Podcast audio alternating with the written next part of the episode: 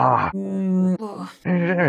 что происходит? Мы отмечаем 100 эпизодия. Как вы посмели вообще? Холерик, сангвиник, флегматик, кто с кем спит. Прям хлестко. Единственное, что остается, это просто жертвовать людьми. Убийство-то и не требуется. Преступный акт. В 2022 это звучит заезженно. Это так мило. Наконец-то мы сможем, сотворив мир, отдыхать.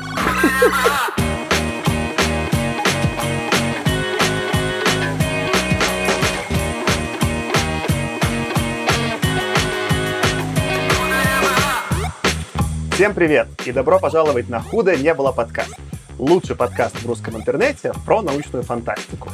Сегодня мы будем обсуждать сборник рассказов Роберта Шекли «Лавка бесконечности». Это сборник 1960 года, и название как всегда подходит к тому, что у нас сегодня еще и специальный эпизод. Это наш сотый эпизод. Мы сами добрались немножечко до бесконечности. С вами сегодня я, Саша. Аркаша. Аня. И Артем, привет. А знаете что, кстати, 100 можно написать как один и знак бесконечности. О, Аркаша, забери, пожалуйста, это для поста в Телеграме. обязательно. Я всех поздравляю, и нас, и вас, с этой знаменательной датой. На меня почему-то цифра 100 какое-то очень сильное впечатление произвела. Я чувствую себя, знаете, таким немножечко суеверным э, неандертальцем. 100 это так волнительно, это так почему-то важно. Это уже прям значительная такая цифра. Она звучит даже круче, чем 4 сезона. Да, сто процентов. Я прекрасно помню, знаете, как актеры говорят, когда они фильм снимают, первый мотор. Да, они моторами называют. Вот я помню наш первый мотор дома у Саши. Мы читали «Цветы для Элджернона», и я туда пришел очень подготовленный, но очень взволнованный, потому что я никогда до этого книжки не обсуждал, большую часть людей в этой комнате не знал. И надо было и вроде что-то умное говорить, а при этом меня еще позвали прям специально, у меня была же миссия, меня позвали, чтобы было смешно. Ну, типа, ха-ха. Я, я даже думал, надо какие-то шутки, что ли, придумать. Подожди, а я это озвучил. Я действительно некоторого рода кастинг устраивал, ну, те, кто будет вести подкаст. Но кастинг не в таком смысле, что я кого-то там отбирал. Я просто, когда вот набирал наш какой-то каст, я думал, что прикольно, что были какие-то люди немножко разные. Ну, чтобы какая-то динамика была, да? А то если все будут как, э, типа, я, в чем прикол? И действительно, ну, типа, у тебя самые смешные из всех шутки, а я это озвучил тогда до записи еще. Я такой был, типа, такой мудацкий органайзер. У меня тогда был телеграм-канал, я описывал свои сны, которые были в то время довольно безумные. И Саша их читал, эти сны, и вот угорал, видимо. И вот после того, как он поугорал какое-то время над этими написаниями, ты как раз не объяснил, что ровно поэтому ты мне и написал. Во-первых, я про это забыл, это действительно крутая история, что действительно я читал твой канал со снами, мне было очень смешно, но вспомни, это, это же ты еще сделал идеальную подводку потом к который у нас будет э, внутри самого эпизода, если не ошибаюсь. Я еще в качестве минутки занимательной статистики скажу, что это, во-первых, сотый эпизод, но к данному моменту у нас вышло... На самом деле, после 98 эпизодов я только сейчас понял, что у меня посчитана статистика. Но, тем не менее, скажу, что у нас уже 120 часов подкаста выложено. А это, по сути, больше, чем 5 суток. А к моменту, когда вы это слушаете, то это уже даже чуть-чуточку больше. Уже пошли выходные. То есть, например, если вы отправляетесь в какое-нибудь путешествие на 5 дней или чуть меньше, и у вас там не будет интернета, и вам будет, ну, допустим, вы идете в горы, то вы можете скачать весь наш подкаст и непрерывно нас слушать. Это же почти неделя, рабочая неделя подкаста, офигеть. Не, надо, знаешь, как добить, Тёма, ну это смешно, надо еще смешнее, что нам осталось чуть-чуть дозаписать буквально субботу, и наконец-то мы сможем, сотворив мир, отдыхать.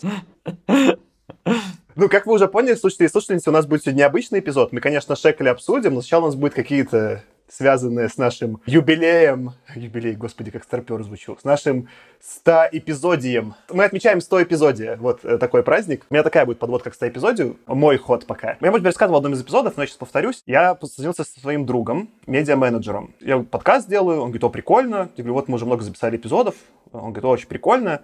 Говорит, о, а посоветуй мне, типа, что почитать, например, из 50-х. Я начал советовать, он говорит, о, так это же крутой контент, говорит, напиши статью, типа, не знаю, там, топ лучших книжек из 50-х, по версии подкаста «Худо не было».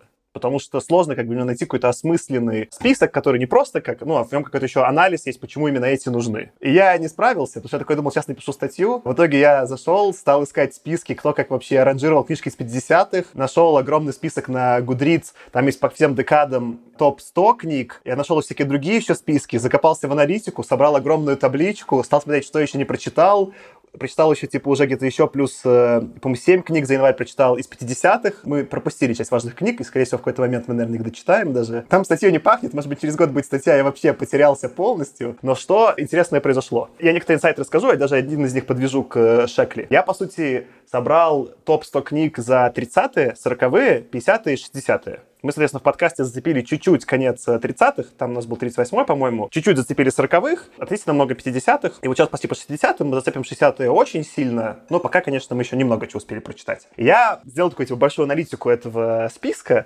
и самый интересный кусок этой аналитики, что я собрал, по сути, количество рейтингов суммарное у топ-100 этих книг у самых, по сути, завирусившихся sci-fi книг. И вот что выяснилось. Если взять их просто целиком, то там как-то странно. Как бы рейтинги, их то больше, то меньше. И не так заметен тренд, что фантастика, ну, развивается, потому что по факту книги из 60-х, на самом деле, в среднем более известны, чем книги из, например, 50-х, 40-х.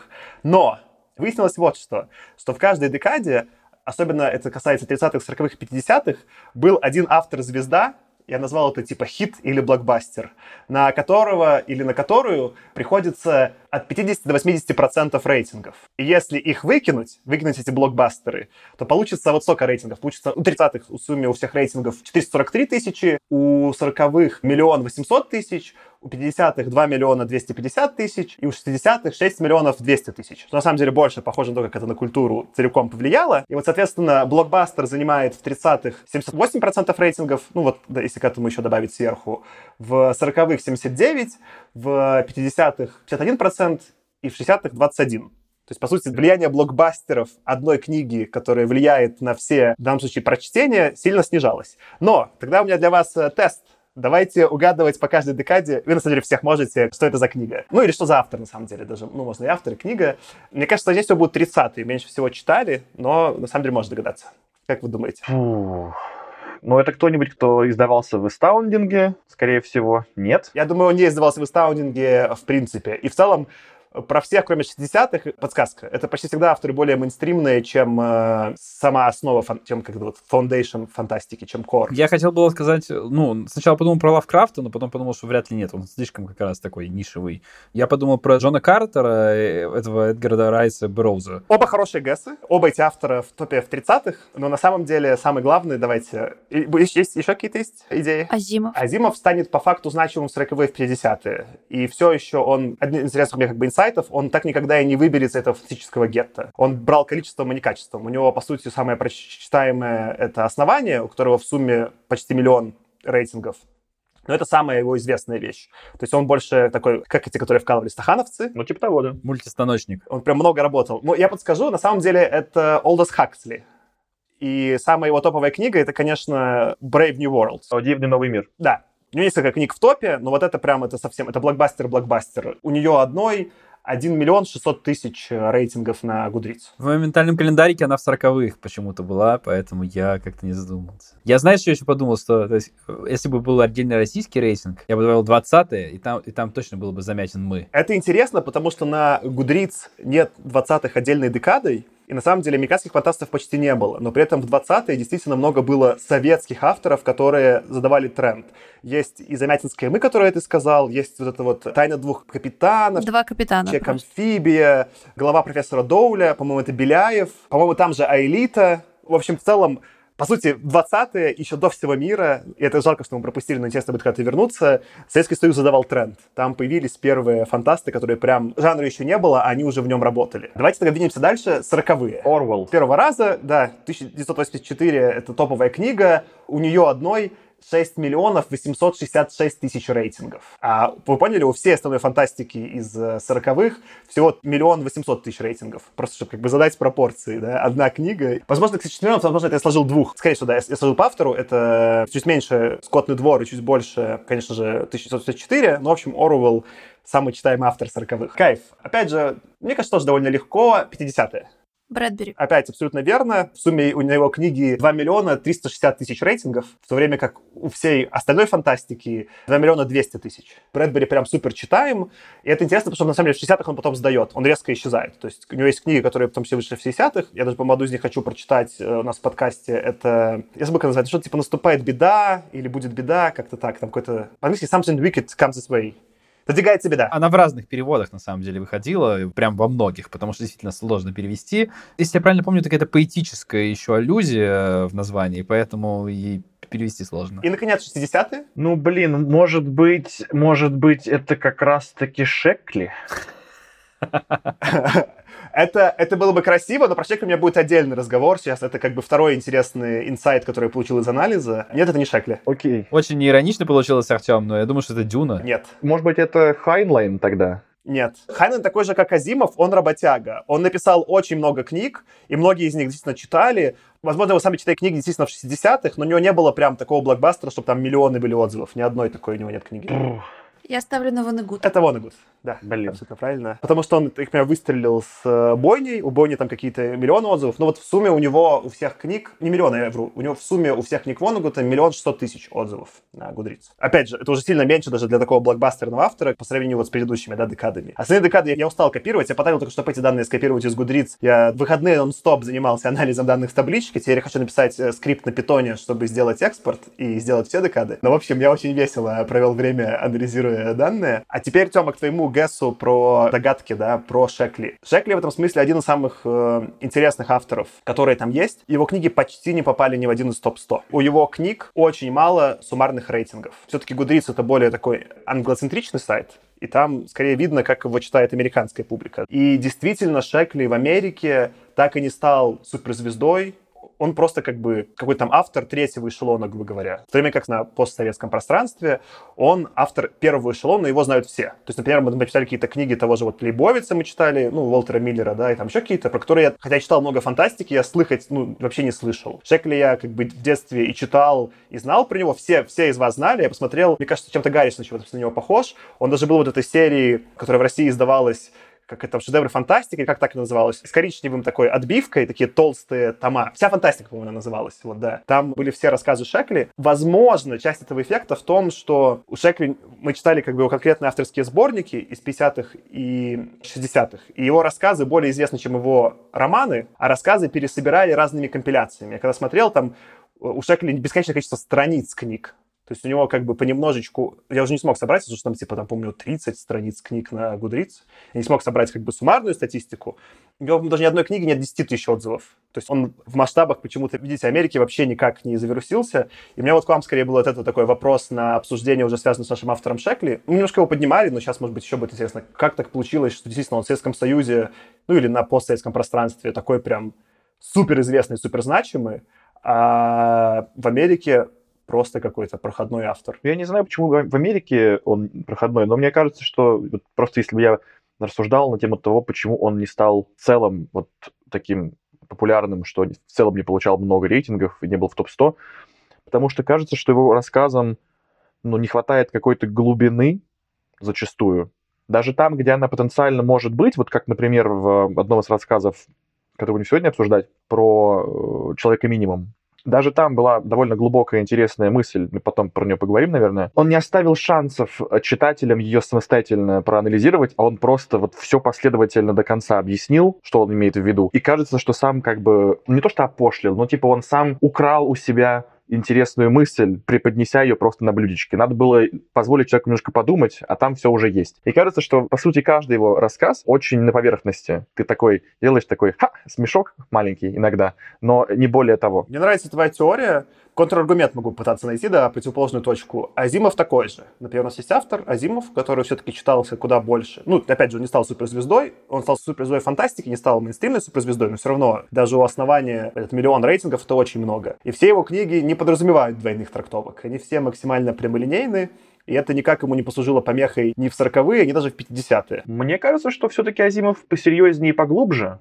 просто скучнее зачастую. То есть вот они на разных, э, как бы вот если выбрать какие-то категории, да, там типа развлекательность, глубина и какую-нибудь еще метрику, не знаю, то вот по развлекательности Шекли будет три звездочки, у Азимова будет одна звездочка, а по глубине наоборот, мне кажется. Но Азимова, правда, скучно читать зачастую. Ты просто устаешь от этого деда. Правда, я от Шекля тоже сильно устал. Прям. Я прям готов, вот дочитал этот сборник, и я готов сказать, что все, я устал от Шекли. Больше я его читать не хочу. Интересно, я, наоборот, втянулся. Я после этого почитал еще больше Шекли, добавил к нам в подкаст. Я, наоборот, как-то насытился. Я думал еще вот с какого это ракурса, что Шекли, он практически как будто на уровне текста заигрывает с левацкостью и коммунизмом. И в этом смысле у него, конечно, большинство героев это такие немножко пронырливые такие торговцы все-таки, да, скорее, там, ну, какие-то такие, да, приключенческие. Но если их чуть-чуть поменять их, не суть, но чуть-чуть, да, как бы подачу, то получится почти такие... Как у Стругацких в понедельник начинается в субботу. Да, да, да, спасибо тебе, что вот, может, Стругацкий, я пытался еще вот, как, наверное, Мартынов, да, был, который Калиста, вот уже почти в этом направлении. Ну, понедельник начинается в субботу, я просто совсем в детстве читал, ты мне скажи, Аркаша, похоже по духу или нет,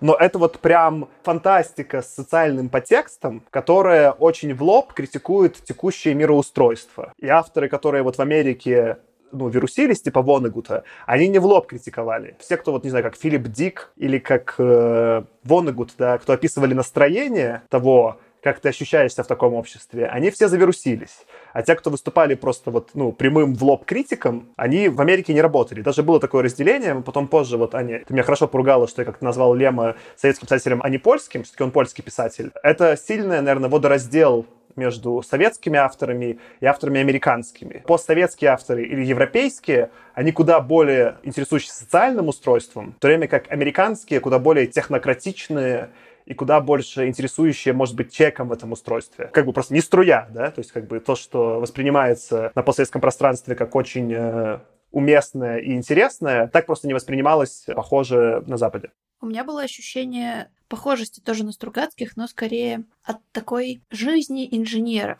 Вот у меня почему-то после понедельника начинается в субботу пошло вот это сравнение, что это будни такого хорошего советского инженера, увлекающегося техникой, своей работой, выполняющего свою работу и всегда очень позитивного. А по поводу рейтингов, так как ты говорил преимущественно про Гудрец, я так понимаю, лично я не буду оценивать каждый рассказ, который я прочитала. И если посмотреть на топы, там всегда в топе большие романы. А проблема Шекли в том, что он был автором рассказов. Сам жанр рассказа, он не настолько популярен, как жанр романа. Почему-то, несмотря на то, что рассказ короче, его сложнее прочитать. Сборники рассказов сложнее прочитать, чем большие книги, объемные. Поэтому сложно взять и прям обозначить, что ты прочитал каждый рассказ. Проще сборник, а сборника нормального нету, потому что много компиляций.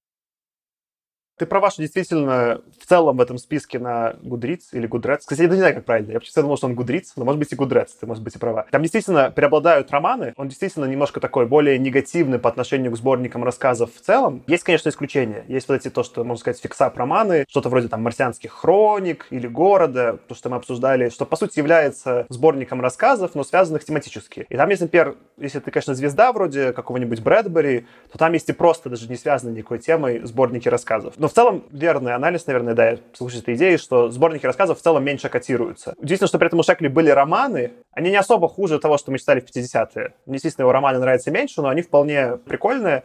По сути, только один из них добрался до топ-100, это вот эта цивилизация статуса, а все остальное не пробралось. Так что как-то как и романы его тоже не оказались там, где он выходил на поле романов, они тоже как-то почему-то супер мейнстримными, да как даже не то, что мейнстримными, а даже вот как бы очень заметными на фоне американской фантастики не стали. Мне кажется, что Гудриц действительно звучит э, правильно. Ну да, типа хорошие чтения. Про Шекли, ну, стоит сказать, что его романы, именно как романы, они в Советском Союзе не были так популярны, по-моему. То есть он именно за счет рассказа был популярен. Не знаю там почему. Мне кажется, тут тоже играет роль то, что, как ты сказал, знаешь, он идеологически то, что он писал, оно даже не то, что было там близким к идеям коммунизма, оно просто не попадало ни под одну тему, которая там по разным причинам в Советском Союзе была, не сказать, что зацензурена, да, но про которую не стоило писать и переводить. То есть много же фантастики, скорее всего, вот особенно начиная с 60-х, когда я, помните, да, напоминаю еще раз, что вот я вот просил спорных тем, и, ну, уже мы получили, а, а конечно же, спорные темы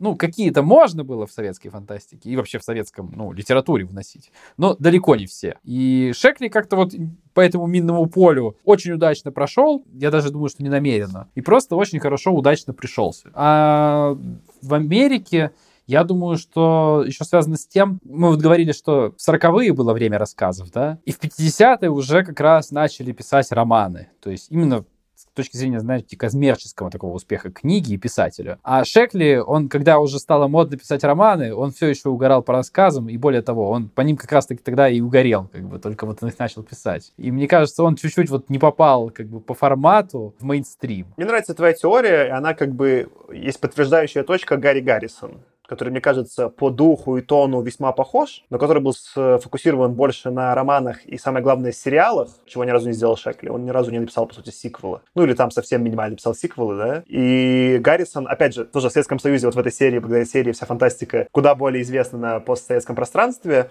но все еще значим в Америке. То есть его читали в Америке, у него там какие-то там десятки тысяч отзывов у книг все-таки имеются. Худо не было. Кайф. Аня, а ты вроде бы посмотрела, как вообще отличалась глобально тогда фантастика от мейнстримных книг и в чем разница была? Мне хотелось на две темы порассуждать. Первое — это как за наши 100 выпусков изменилось ваше представление и понимание фантастики как жанра литературы. Изменилось ли оно? Вот какими вы входили и на каком моменте вы сейчас находитесь. А второй поинт был посмотреть, как фантастика соотносилась с другими литературными жанрами в плане популярности. Вот за три декады, 40-е, 50-е, ну и там чуть-чуть 60-х, можно посмотреть 30-е тоже. Но основные 40-е, 50-е мне было интересно. Начну со второго. Я была удивлена. Я тоже решила попробовать посмотреть рейтинги Гудрица вот по числу отзывов и по качеству этих отзывов. И неожиданно 40-е это был Орвелл, у которого первое-второе место. Мы же понимаем, что эти рейтинги не в 40-х годах составлялись, и не в 50-х, и не в 60-х, и не в 70-х, и не в 80-х, и не в 90-х, и не в нулевых, а в десятых годах. То есть это вот за последние, мне кажется, лет 10 12 можно будет посмотреть как-нибудь, да.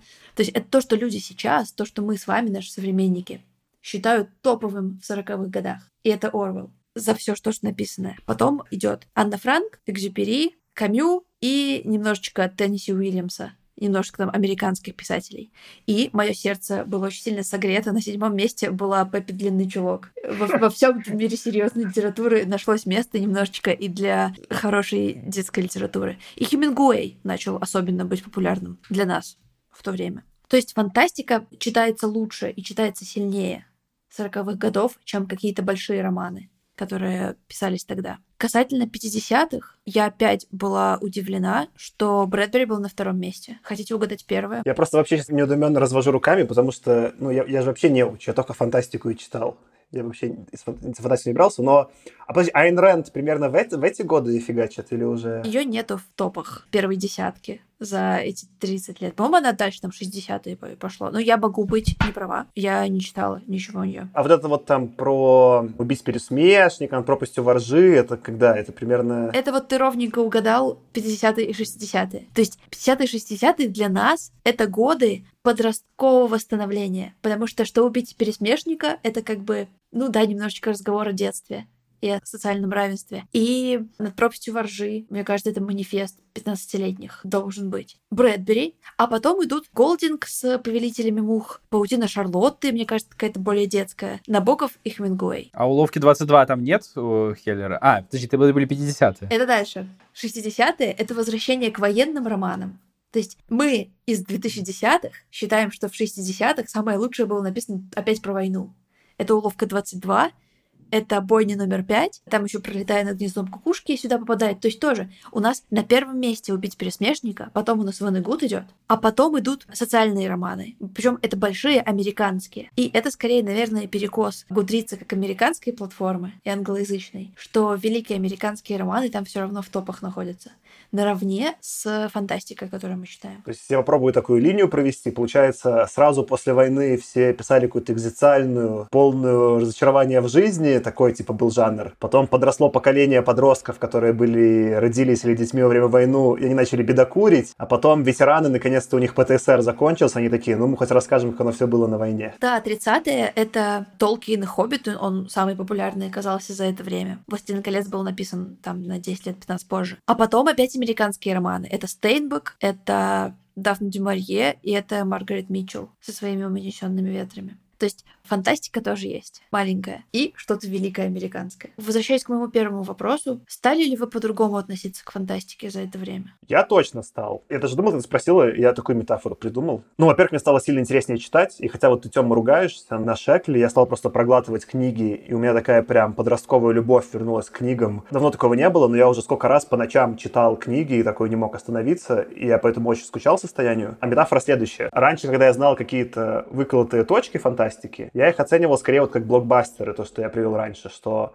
хорошая эта книга или плохая, с точки того, как она меня развлекла. По сути, я какие-то знал самые завирусившиеся, самые какие-то захайпованные, ну, неважно, какого-то вида романы. А теперь я как бы понял поле на котором фантасты работали. И несколько раз уже темы повторялись, и мы видели какую-то одну тему, например, тему там, вот как мы обсуждали решение, да, технологии нужно там людям передавать или нет, и как это решение принять, и что, если до этого была какая-нибудь другая цивилизация. Вот мы такое в этом сезоне обсуждали. Эта тема несколько раз встречалась в разных произведениях, и на нее авторы отвечали по-разному. И это уже вообще другой исследовательский интерес. А сравнил это я, что это вот как, когда в детстве сначала я какую-то одну находил задачку по физике, головоломку прикольную, олимпиадную, и решал, и просто понимал, что эта задача прикольная. А потом в какой-то момент, когда я нарешивал уже типа тысячу задач, я понимал, как вся эта область физики устроена, и мне уже было интересно не какая из них самая интересная задача, а мне было интересно, как эта область физики устроена и как они между собой взаимосвязаны. И вот сейчас у меня такой больше как пласт исторический. Кто с кем взаимодействовал, как и какие идеи они обсуждали. И мне все эти идеи на самом деле интересны. Мне могут не нравиться интерпретации этих идей конкретных авторов, но идея — это примерно то, над чем я думал подростком, тем, что я люблю подумать сейчас. Как бы набор вопросов, которые рассуждает фантастика 50-х, 60-х, мне все еще очень нравится. Это просто вот, Аркадий, ты заметил справедливо, что из-за того, что я в целом люблю controversial, какие-то спорные идеи, да, поэтому, конечно, 60-ми тоже заходит больше, потому что спорных идей стало больше, но это скорее стиль обсуждения. Темы-то многие не поменялись, просто что как бы авторы стали более провокационно их обсуждать. И вот э, набор тем мне очень нравится. Я еще доброшу пару мыслей таких рассуждений о жанре как таковом, мне кажется, после всех вот наших 100 выпусков э, подкаста, у меня, с одной стороны, я надеюсь, э, сложилось, если мы так научную фантастику рассматриваем как жанр, лучшее понимание жанра, но при этом также сформировалось лучшее понимание, что пытаться как бы вот, вот жанр как-то четко ограничить и сказать, что вот это научная фантастика, а вот это не научная фантастика, бессмысленно. При этом пришло понимание, на самом деле, размытости как бы понятия вообще жанра как такового, да, то есть есть некоторое вот направление. Научная фантастика это, это вот, вот где-то где вот в этом направлении, а границы мы рисовать не будем. То есть у меня сформировалось лучшее понимание этого направления, но и, и сформировалось гораздо более четкое понимание, что четких границ этого направления на самом деле нет. И они не нужны. Да, Аркаш, ты прав. Я как раз вспомнил, что вот первый эпизод, который мы записывали про цветы для Элджернона, я, кажется, тогда на запись говорил, что не понимаю, почему эта книга попала в научную фантастику. То есть с самого первого выпуска этого подкаста, ну, для меня первого, у меня уже тогда были вопросики к тому, а где же границы жанра. Я, отвечая на вопрос Ани, вот что хотел сказать. Изначально я заходил в этот подкаст без какого-либо представления или там начитанности в области sci-fi. Я до этого всегда читал фэнтези. И первая книжка, которую я прочитал, которая меня, вот как Саша сказал, вот прям погрузила, когда я не мог вообще ночью лечь спать, э, а я читал до тех пор, пока просто вот глаза не заболели. Это были «Хроники Нарнии». Это вот максимально такая детская фантазийная штукенция, которую я проглотил, мне кажется, всю серию. Сколько там их? Четыре книги, что ли? Три? Нет, больше трех. Проглотил там, типа, мне кажется, за два дня. Я заходил с нулем знаний про научную фантастику, а вы к тому моменту уже очень много чего прочитали. И сейчас, вот спустя эти 100 эпизодов, у меня есть ощущение, что, в принципе, если меня бы позвали на какую-нибудь конференцию говорить в качестве эксперта по научной фантастике, я бы плюс-минус справился, потому что кажется, что, ну, прозвучит, может быть, не скромно, но кажется, что мы прочитали в среднем значительно больше sci-fi книг, чем, ну, как бы любой человек, и уж точно провели гораздо больше времени обсуждая, да, и анализируя. Я чуть-чуть э, только вот, ну, из негативного отмечу, что чуть-чуть, как будто, знаете, вот некая профессиональная деформация начала происходить, что я вот ищу до чего докопаться теперь. Как бы я теперь профессиональный докапыватель до того, что автор хотел сказать или пытался и не смог, или и не сказал, и не надо. Иногда это даже затмевает мое желание просто погрузиться в книгу и просто почитать. Теперь это уже немножечко я должен найти. Есть что-то, до чего можно докопаться. И я разыщу. Я ищейка от научной фантастики. Я разведу немножко эту мысль. Ну, такое появилось, я согласен, э, искажение. К счастью, ну, для меня лично, оно немножко компенсируется тем, что меня в целом стало э, меньше волновать, что я нашел какие-то изъяны. Раньше вот скорее, когда я оценивал по развлекательности, если видел какие-то изъяны в произведении, я расстраивался, что, кто, не знаю, на это время потратил или что, вот что, что-то не дожали, да. А сейчас мне как-то это просто, как это, наличие изъянов в произведении для меня стало второстепенным по отношению к высказанным идеям, и это немножко компенсирует. Но такой эффект, который записываешь, тоже есть, что ты такой, так, ага, вот тут ты написал, все, попался. Ты, мне кажется, да, сейчас интересную мысль э, высказал. Мне кажется, что при этом как бы стоимость этого изъяна сильно ниже стала. В начале, когда ты находил какой-нибудь косяк, ну, условный косяк в кавычках, ты прям, а, и ты после этого получил Хьюга? После такой фигни? После такой дыры в сюжете? Как вы посмели вообще? А сейчас уже думаешь, да ну, господи, да кто не косячил? Ну, все нормально. Все прекрасно пишут. Ну, дыра в сюжете. Ну, да, без дыры было бы скучнее, возможно. Так хоть есть что обсудить. У меня намного больше вопросов появилось к текущему состоянию Хьюга и ее лауреатам за эти несколько лет. И с ростом читательского опыта я стала больше придираться, наверное, к тому, как эти слова попадают мне в голову и насколько плавно мне хочется. То есть я очень сильно цепляюсь к тексту. Не потому, что она фантастика, я нахожу там какое-то неправильное допущение или дыру в сюжете. Просто я больше внимания уделяю слогу. Но это в целом развитие того, как я читаю. Мне фантастика не разонравилась за это время я просто поняла, что при всем ее многообразии подвидов есть какие-то области, которые она не может охватить. Почему я так говорю? Потому что я сейчас читаю Кейт Аткинсон «Боги среди людей», и это такой семейный роман с жизнеописанием каких-то отдельных людей, и, к сожалению, фантастика такого сделать не может она работает немножечко в другой плоскости литературной, а какого-то эмоционального заряда получить хочется. Так что для меня фантастика остается хорошей историей, такой цепкой. Но эта история довольно короткая должна быть.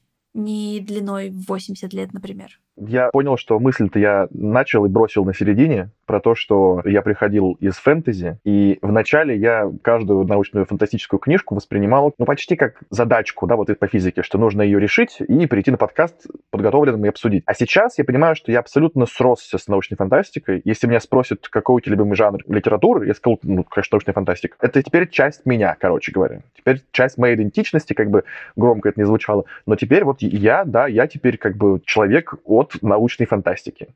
Про фэнтези я даже уже не вспоминаю. Я, на самом деле, хочу ваши обе мысли развить по поводу человека от фантастики. Ну, я таковым раньше себя считал, понятно, потому что я Тёма там до тебя читал. Но теперь у меня появилось ощущение, вот как ты сказал, может быть, громко, что не то, что если я кого-то меня позовут, я пойду, что я не просто считаю себя фанатом, а что я в чем-то еще и разбираюсь. У меня есть внутреннее ощущение, что я хотя бы какие-то пласты, кусочки понимаю, и это очень прикольно. А про эмоции, Аня, я понял, я люблю все-таки книги, я нащупал глубину, которую я не хочу сглазить, но которую я никогда не мог, например, нащупать в фильмах. Потому что фильмы, они когда классно воссоздают эмоции, но после них количество приемов и того, что в них используется, оно очень ограничено. Для меня лично. В смысле, я не хочу сейчас на весь жанр ругаться, но я в какой-то момент как бы вот как фильмы устроены, все понятно, да, что все-таки это еще одна разновидность поп-культуры. А с фантастикой у меня такого пока не произошло. Может быть, просто глубины больше, и можно копать дольше. Но я не чувствую, что мы прям идеи одни и те же бесконечно по кругу обсуждаем, и это все реверберация одного и того же. Вот сколько мы прочитали уже довольно много книг, я прям вообще дна не чувствую. Ну, в смысле, что еще можно раскапывать и раскапывать, и контекст только набирается. И не было такого медиума, который меня не просто развлекал, а который я прям цеплялся и в него долго погружался, и с погружением он улучшался. Точнее, был такой медиум у меня один в жизни, это был джаз. Это было что-то,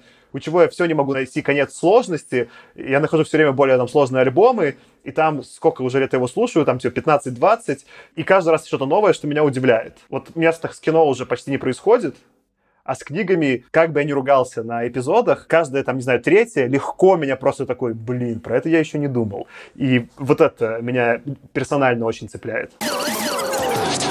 Худо не было.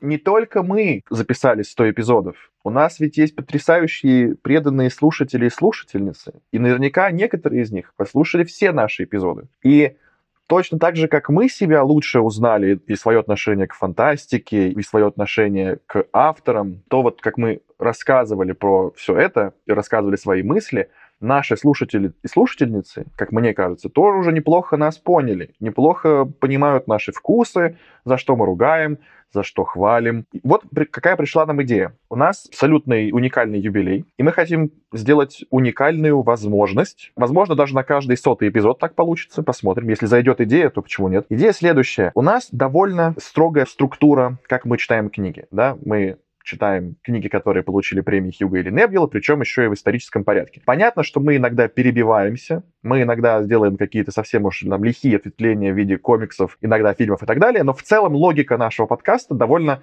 предсказуема. Поэтому нам хочется внести в нее еще один элемент какой-то безумности. Давайте сделаем вот что. Дорогие слушатели и слушательницы, порекомендуйте нам, пожалуйста, какой-нибудь медиум, не обязательно книжку, на самом деле что угодно, комикс, игру, оперу, что угодно, ну, все-таки более-менее связанное с научной фантастикой, хотя на самом деле даже и нет. В общем, порекомендуйте нам какой-то медиум, с которым, вероятно, мы сами не познакомились, потому что, ну, вот тут такая у нас логика подкаста, но что, как вам кажется, нам очень зайдет. Мы выберем лучший вариант, прочитаем, посмотрим, послушаем, или, в общем, все, что вы там нам скажете, мы сделаем. И если нам очень понравится тот самый контент, который вы нам порекомендуете, мы даже, возможно, пригласим человека, который его нам порекомендовал, вместе с нами записать эпизод про этот контент. Разумеется, нам было бы интересно не только получить рекомендацию, но еще и получить некоторое описание, почему вам кажется, что нам это понравится. Соответственно, присылайте ваши идеи к нам в Telegram, можете написать в группу, можете написать в личку, можете написать на почту. Почта все еще работает.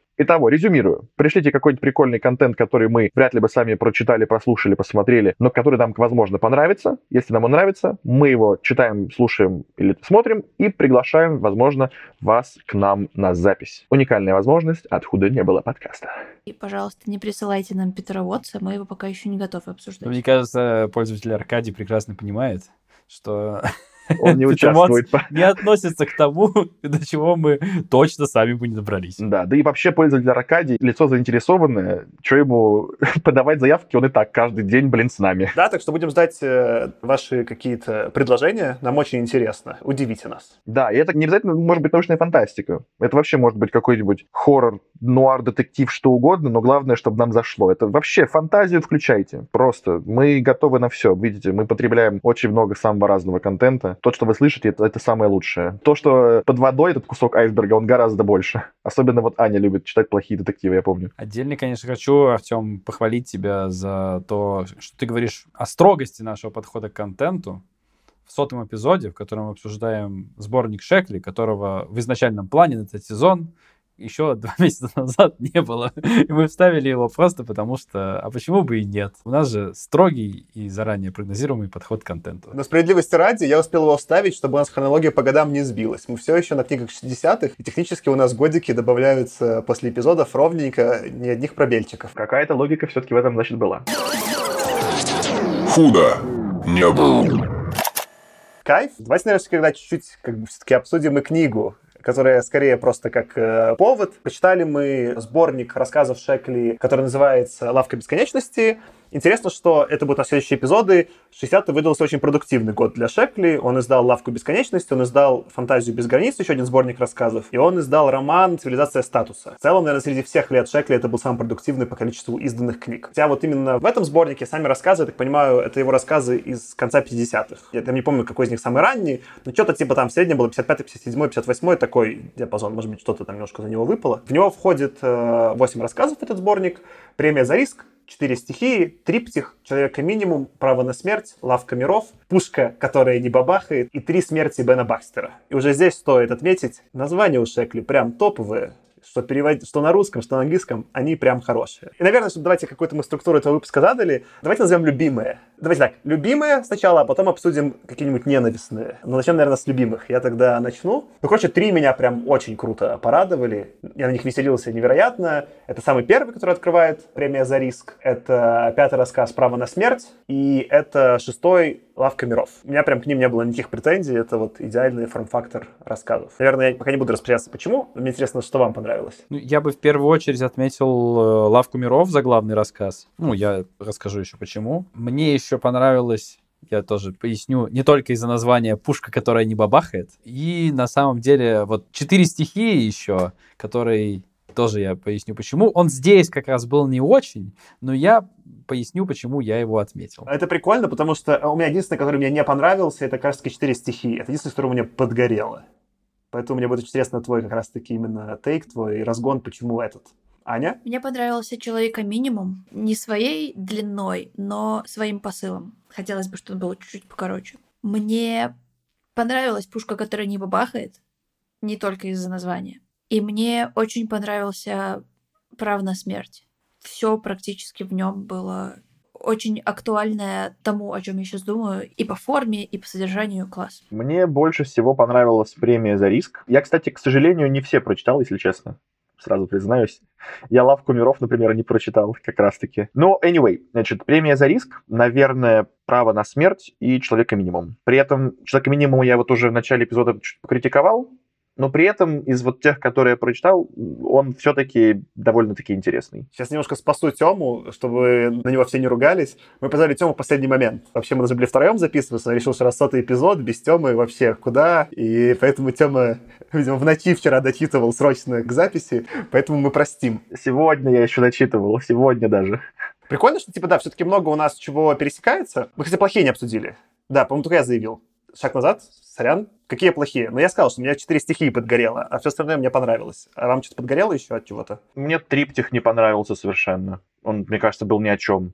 Ну, кстати, у меня и пушка не то что подбесила, ну, такой он, типа, вообще какой-то дурной чуть-чуть. Я не разделяю каких-либо восторгов по поводу него. Он какой-то тоже такой... Э, никак меня, короче говоря, не завел он. Я в худшую, наверное, сторону отметил бы только вот э, триптих или там triplication. Трипликация, наверное, можно еще перевести. Какой-то все-таки он странный. То ли я не понял задумку автора, но кажется, учитывая, что вы его не назвали, вы, видимо, тоже не поняли задумку автора. Ну вот я как раз его назвал, что я тоже его не понял совершенно. У меня нету негативных ощущений ни к кому. Я решила фокусироваться только на хорошем. Тогда мы перейдем к обсуждению. Соответственно, я предлагаю такой формат. По очереди назовать рассказ, который хочется обсудить, какой-то тезис на него. Наверное, Аркаша, мы, как обычно, будем тебя просить попробовать пересказать, но очень кратко и, наверное, желательно без панчлайна, потому что это все в основном анекдоты, так или иначе. И, в принципе, почитайте, даже если вы сначала послушаете эпизод, рекомендуем почитать.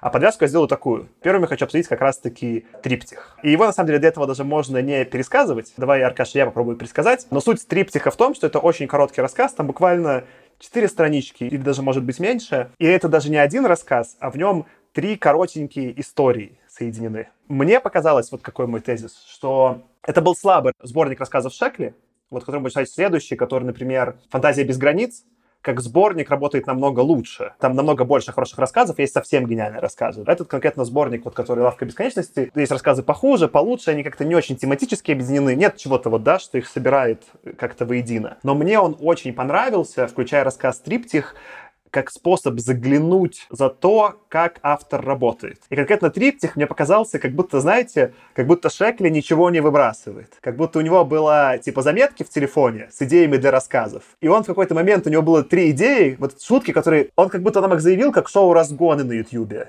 Он пришел и говорит, вот смотрите, у меня есть три разгона, я про них ничего не подумал. Они все не закончены, ну, то есть в них, в них, конечно, хорошая шутка, они еще не добиты, но видно, как его процесс работает.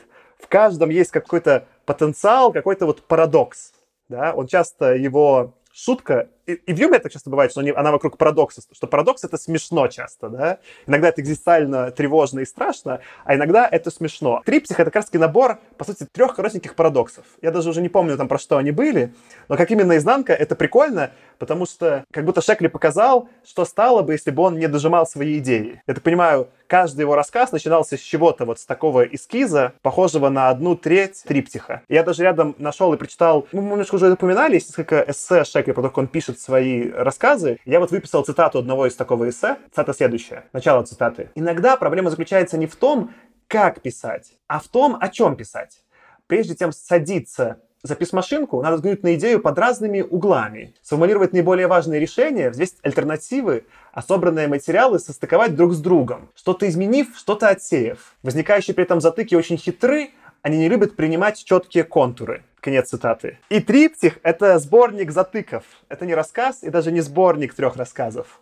Это три идеи, который как бы достал прям из черновика Шекли и скопировал. И это, действительно, самый слабый рассказ этого сборника, но тот, который мне интереснее всего было прочитать при этом. Ну вот это, да, знаешь, такие рассказы-анекдоты, причем рассказанные именно вот такой в формате, то, что называется elevator pitch. Как бы вот прям вообще совсем максимально коротко я тебе расскажу идею, потом допишу. И, и, у них у всех, знаешь, ощущение потом допишу. Я просто пытался понять, может быть, Шекли изначально закладывал какую-то идею, то есть, может быть, они какие-то общие идеи связаны, которые я не понял. Но нет, для меня это все выглядело так. А вот у меня еще три идеи было, я не придумал, как их на целый полноценный рассказ развить, поэтому давай я их просто в одну кучу запихаю, и вот у вас три анекдота. Ну, это могло быть забавно, если бы это было... Ну, хотя это и есть в рамках какого-то сборника. Я не знаю, если бы я это видел э, в рамках какого-то сборника, наоборот, рассказов таких на сложных щах, заумных. Но когда это я читаю среди других рассказов Шекли, он просто теряется. Мне такая метафора пришла, знаете, когда приходишь на выставку какого-нибудь известного художника,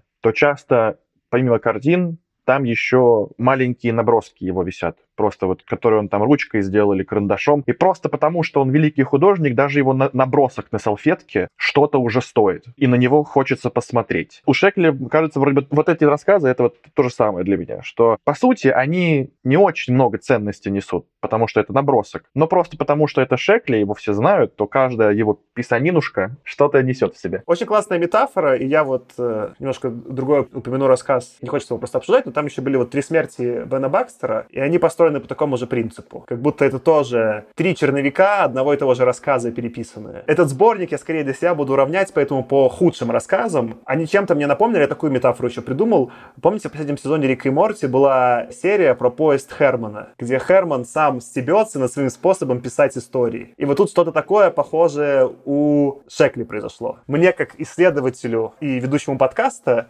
который знакомится с творчеством Шекли, это было невероятно интересно. Но как развлекательный контент это работает очень странно и скорее не работает. Это, в общем, есть моя оценка сборника, что этот сборник я бы рекомендовал почитать тем, кто хочет понять, как устроены мозги Шекли и как он ищет свою форму и какие допуски у рассказа, где он сломается, если его уменьшать или увеличивать или повторять, он эти все моменты исследует. Но он при этом не является сборником хороших развлекательных рассказов. Ну, в случае с э, тремя смертями Бена Бакстера, там все-таки как-то было связано, хотя действительно, ты прав, там оставалось ощущение трех разных анекдотов как бы на тему, которые он не придумал, как более связано э, сплести. Но там, по крайней мере, они были пронизаны общей идеей. И в конце был тоже панчлайн какой-никакой, общий. А тут ну, в триптихе все-таки вообще совсем как бы было слабовато. Кто готов какой-то следующий заявить нам э, рассказ для обсуждения? Я могу сказать про четыре стихии, которые никто не отметил. Очень коротко, в чем суть. Суть в том, что у нас есть главный персонаж, э, Элистер Кромптон, которого разделили сознание шизофреническое его на три части в детстве из-за того, что у него был какой-то там приступ шизофрении, собственно. Два его сознания поместили в тела андроидов, отправили на Марс и Венеру, а сам Элистер Кромптон живет, но из-за этого он стал таким, как он сам себя называет, стереотипным персонажем. Суть рассказа в том, что в какой-то момент получает право воссоединиться со своими оставшимися личностями. Его от этого врача отговаривают, но он в итоге воссоединяется и в итоге воссоединяется и находит их. В целом, в целом, если говорить про сам сюжет, тут ничего особенного не было. А давай заявим, ну не, не знаю, может, не часть пересказа, но что это были за личности? По сути, он взял вот эту типологию холерик, сангвиник, кто там флегматик и... Меланхолик. Да, меланхолик. И вот все личности — это репрезентации этих четырех типажей... Темпераментов. Темперамент. Да, то есть у него вот эти четыре темперамента, четыре стихии, которые он еще там их привязывает, поэтому он четыре стихии называет. Хотя в английском названии это было The Humors. Я даже не знаю, почему The Humors, типа, я не очень понимаю отсылки. Какое у меня было ощущение от этого рассказа? Он был нетипичен для сборника и нетипичен вообще для рассказов Шекли. Это была какая-то история, и мне здесь даже было больше интересно послушать про мир, который он описывает. Мне было интересно, блин, а что ты так мало рассказал? Тут какой-то странный Марс. А расскажи мне больше про это. Какая-то Венера тоже необычная. Расскажи мне больше про это. А у него такое чувство, что вот у него вот есть рассказ, и у него нет времени рассказать мне больше про мир вокруг, который мне почему-то было интересно здесь послушать. И я про этот рассказ пошел читать, и оказалось, что потом Шекли, взяв за основу сюжет этого рассказа, написал роман, который назывался Кромптон Divided или разделенный Кромптон, а в Британии он вообще вышел под очень странным названием «Алхимический марьяж Элистера Кромптона», что тоже, мне кажется, прекрасное название. Вот мы уже еще не раз упомянем о названиях Шекли, но мне очень понравилось как минимум название, и мне даже стало интересно почитать, именно благодаря тому, что, возможно, у него там получилось интереснее этот мир раскрыть. Ну и вот отметил я его не скорее, даже не потому, что это был вот классный рассказ сам по себе, а потому что он отличался, и меня, тем не менее, заинтересовал. Ну, мне вот, видишь, он больше всего не понравился. Не так интересно это, как интересно, что он тоже входит у меня в эту канву. Классно, что его выбрал, он продолжает мою канву. Он тоже неплохо описывает то, как Шекли пишет рассказы, и подход у него такой. Он берет какую-то обычно поп-идею репрезентации чего-нибудь. Э, я, например, сошлюсь, это будет через два у нас эпизода, ну, ты, Аркаш, читал, поэтому ты поймешь. Цивилизация статуса. У него тоже вот будет роман, который будем обсуждать, который берет довольно попсовую идею, что у людей могут быть разные там типа статусы и ранги. И дальше трактуют ее так, как будто так и есть. Как будто взять какой-то стереотип. Ну, вот бывают мужчины и женщины, вот меня сейчас может за это Аня поругать, и можно сделать обобщение. Наверное, в среднем же, да, если померяем, мужчины и женщины будут отличаться, да, какие-то там отклонения. Там женщина будет делать что-то чаще, а мужчина что-то чаще. И если взять это обобщить до идеи, а давайте скажем, что все женщины ведут себя одним способом, все мужчины другим, и вот они, как всегда, как два разных вида взаимодействуют. Это получится нелепо, этот стереотип уже будет грубым и неверным но он может при некоторых условиях получиться смешным, потому что как будто будет что-то обличать. И вот в Кромптоне, в данном случае, или там как это, в четыре стихии, как там его называют, для меня не работало. Ну, потому что взять какой-то очень банальный стереотип, он еще не работающий стереотип, да, вот как, например, там, с делением на мужчин и женщин, или также с делением на там сангвиников, холериков и там, там меланхоликов, никто так уже не использует, в смысле, это деление оказалось не очень практичным. И он дальше этот прием, только его и рассматривает весь рассказ. Для меня это был пример такого, где этот прием не сработал. Хотя в других случаях получалась хорошая сатира, да, например, тоже утилизации статуса. Это пример, где сработало. Да. Он взял, казалось бы, такую же очевидную идею, а что есть людей разные статусы, но стало смешно в итоге, да, что он стал это как-то обстебывать, что ли. Может, да, может быть, мне поэтому понравилось, здесь он это не обстебывал, а просто это за чистую монету, типа, рассказывал, и поэтому, когда нет стеба, как-то и не то. Я согласен, по сути, с тем, что ты говоришь, но при этом меня зацепило именно отличие формата, я повторюсь. И у меня есть ощущение, что вот тут можно было добить хорошо. Можно было взять и персонажей за большее количество страниц раскрыть получше. Можно было раскрыть взаимодействие вот этого Кромптона и в какой-то момент его первая личность, которой он объединяется, живет в голове, у них там в какой-то момент случается конфликт, что второй получается захватить власть, пытается, да, и я не очень верил, именно потому, что мне персонажи не раскрыли, мне и предыдущих взаимодействия не раскрыли. Но у меня было четкое ощущение, что, ну, это это можно сделать просто за большее количество не экранного, страничного времени. Возможно, моя надежда безосновательная. Я прочитаю вот этот вот, не знаю, роман это или новелла большая, и скажу, что нет, не получилось у Шекли, но я очень хочу. Я подвяжу еще к тому, что ты, Тёма, заявлял несколько раз этот эпизод. Я написал короткое описание этого рассказа в одну строчку и написал, что это неудавшиеся цветы для Элджернона. Неплохо. Давайте я тогда представлю как раз-таки человека минимум. Некоторая его часть мне понравилась с первых строк, потому что мне очень повеселило имя главного героя. Его зовут Антон Настойч. А я человек, который любит настойки пить. Для меня это сразу как-то очень тепло так стало. Ну что, Антон Настойч, очень невезучий человек. Постоянно что-то опрокидывает, что-то, в общем, какой-то неуклюжий, преследует всякие несчастья. В какой-то момент его так это достает, что он решает покончить жизнь самоубийством. Но в этот момент получает телеграмму от некого бюро межпланетных путешествий, которая предлагает ему работу, стать первым колонистом какой-то новой планеты. Почему предложили именно Антону Настойчу? Ровно потому, что он вот такой невезучий и нескладный человек, и для того, чтобы в дальнейшем планету заселили колонисты, которые будут очень разными людьми, как лакмусовую бумажку бросают самого невезучего и самого неумеху в новую планету. Если уж он сможет выжить там, то и все остальные колонисты тоже точно смогут выжить. Ну и э, ему дают в помощники робота, и вот они там вдвоем там то от птиц каких-то отбиваются, то строят дом. Суть в том, что постепенно Антон становится все более э, приспособленным к жизни, более самостоятельным, а специальным образом запрограммированный робот, наоборот, компенсирует своими поломками и своими неудачами вот этот самый прогресс Антона. И в какой-то момент Антон понимает, что робот ему очень сильно мешает и хочет от робота избавиться. И у них там получается некоторая игра в Тома и Джерри. Робот э, догоняет мышон, ну, в смысле Антона, а этот Антон мышонок всяческими ловушками пытается этого робота сломать. В итоге ему это удается, и вот Шекли очень сильно поясняет нам, что вот в то время как Антон спрогрессировал как личность и как там, в общем, все, он как бы борется сам со своим неврозом, выраженным уже теперь материально в этом роботе, что он как бы на самом деле сам с собой борется. И там в итоге панчлайн, что он сам себя как бы побеждает. Короче говоря, там настолько Шекли все это объяснил, что он не дает читателю никакого шанса как бы на собственный анализ. Он разжевал все уже вот до, до состояния, что вот птенцу можно вот это все в клюв положить. И кажется, что это зря он сделал. Потому что мысль, хоть она тоже не какая-то там великая, что человек борется сам с собой, со своими внутренними неврозами самостоятельно, но если бы он это все не объяснил все так в лоб, то, по крайней мере, это был более тонко. Он как бы сам, понимаете, не просто говорит, вот я тут подумал, а он такой, вот я тут подумал об вот этом, и вот что я об этом подумал еще, и вот такие выводы я сделал, я сделал за вас всю работу. И это прям уже, бах, Роберт, ну дай мне самому, пожалуйста, почитать твою книжку. Как будто развивает твою мысль, он стендапер, который рассказывает шутку, а потом точно всем еще, а теперь я объясню, в чем была шутка. Да, похожее сравнение. Да. такой, да харе, я уже поржал. Да.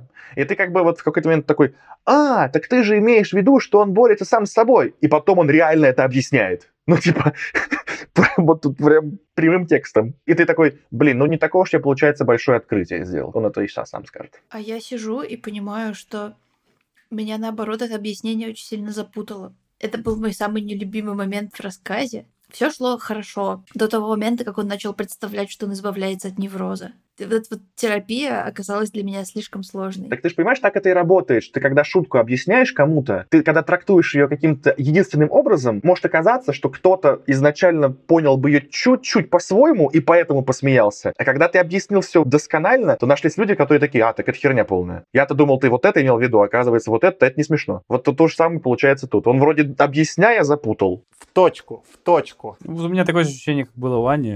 Он объяснил шутку, но как бы он еще неправильно объяснил шутку.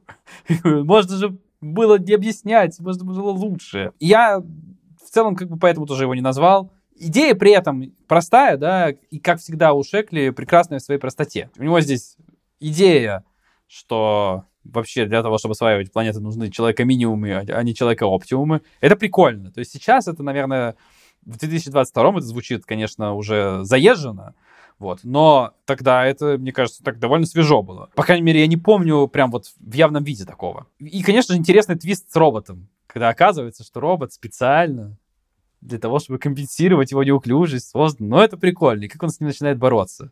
Единственное, что ты, Артем, сказал про Том и Джерри, конечно, здесь скорее уместна аналогия не с Томом и Джерри, а с «Ну, погоди» из серии про Роба Зайца. Вообще-то серия про Роба Зайца, тоже стоит признать, одно из самых жутких впечатлений детства. Я прям мелкий смотрел, я боялся этого Зайца. Типа, это была самая жуткая серия «Ну, погоди». Мы как-то это уже обсуждали, кстати, в этом подкасте. Сто процентов. Мы на записи или после обсуждали? Ну, мы, на запись, по-моему, да. Я хочу развить просто Аркаша, что да, я тоже не включил его в топ. Это среди всех идей Шекли самая сильная в этом сборнике. У меня скорее тоже вопросы к реализации. Ты вот, Тёма, отлично мою линию критики высказал. И еще я думал, что это интересная антитеза к миру смерти Гаррисона, который мы обсуждали. Там наоборот, типа, да, что такая противная планета, что только самый сильный может выжить, а тут как это, эта идея перевертыш к этому. Забавно, что они оба при этом, да, как бы комичные, и Гаррисон, и Шекли выступают на фронте сатиры. А еще я, ну, не могу как бы не выделить эту книгу просто потому, что мне по описанию Шекли были безумно симпатичные кроты, с которыми Антон Настоич подружился. И я себе сразу представил какой-то мир Винни-Пуха, где все животные добрые и умеют как-то общаться. Но это так трогательно, что чувак научился разговаривать с кротами, и они помогали ему завалить робота. Это так мило. И кроты должны быть такие же няшные, как гус из саги. Я об этом тоже подумал, кстати, реально. Они должны тоже быть в комбинезончиках таких и в ботиночках еще такой полутоуд из э, Марио, полугуст, да-да. Я опять же записывал, я пытался смешные панчлайны записать каждому. Не панчлайны, как смешной пересказ в одну строчку. Я твою идею Тёма пытался украсть. Просто Тёма все время пишет на Гудриц идеальные отзывы в одну строку, которые еще обычно смешные. Я так не умею, я вот пытался на этой книге. именно про человека минимум, у меня так панчлайн не получился, но я сравнил его, знаете, с чем? Это, мне, почему это круто именно, почему я именно вот этот рассказ бы выделил как наверное, самое важное здесь, что это похоже на хищника по структуре.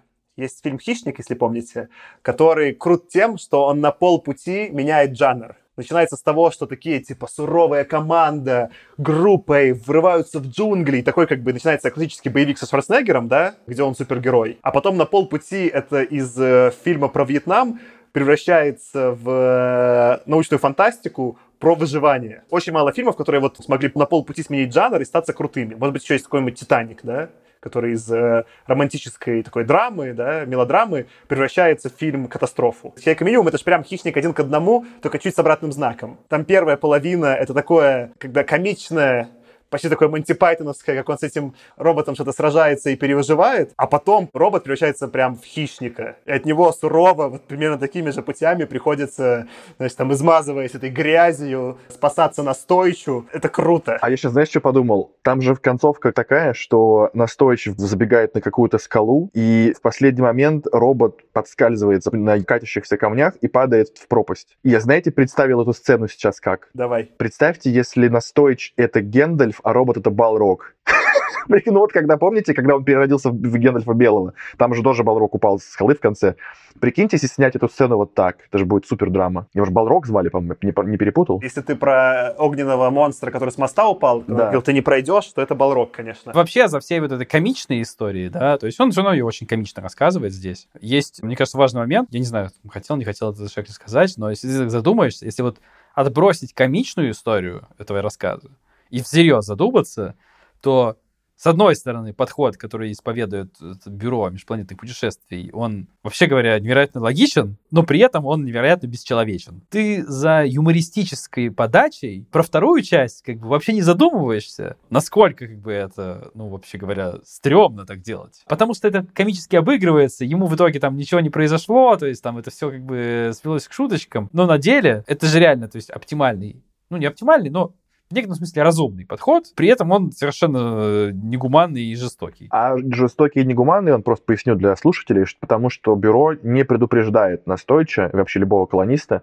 что э, робот вот так настроен. Ну и вообще, что оборудование, которым он будет пользоваться, оно будет ломаться и выходить из строя, как бы тоже симулируя вот этот вот человека-минимум. Ну да, минимальные необходимые возможные условия. Там все оборудование у него ломается, у него все плохо, как бы, и он очень страдает на самом деле в процессе. Я развиваю твою мысль, знаешь, я, Аркаш, подумал? Я, опять же, закрывая пробел из 50-х, начал э, Филиппа Дика читать. И представьте, что это был бы не Шекли, а Филипп Дик, и стало бы все ломаться у любого параноидального героя Филиппа К. Дика. Там вообще, ну, там другую бы струю все пошло. Я еще, знаете, какое сравнение думал? Я по настроению вспомнил, это будет такой тизер тоже будущего эпизода. У нас в сезоне скоро довольно будет «Чужак в земле» чужой Хайнлайна. Я ничего про эту книгу не помню, но по духу я ее помню примерно как э, первую половину этого рассказа. Что там какой-то один герой такой, такой удалой в итоге, да, который вот как будто играет в фарм-симулятор на скорости 10x. Ну, немножко, может, Робинзон Крузо такой более старая отсылка. Ну, такой еще, да, он еще взрослеет. То есть Робинзон Крузо никак не повзрослел, он просто выживал, да. А тут такой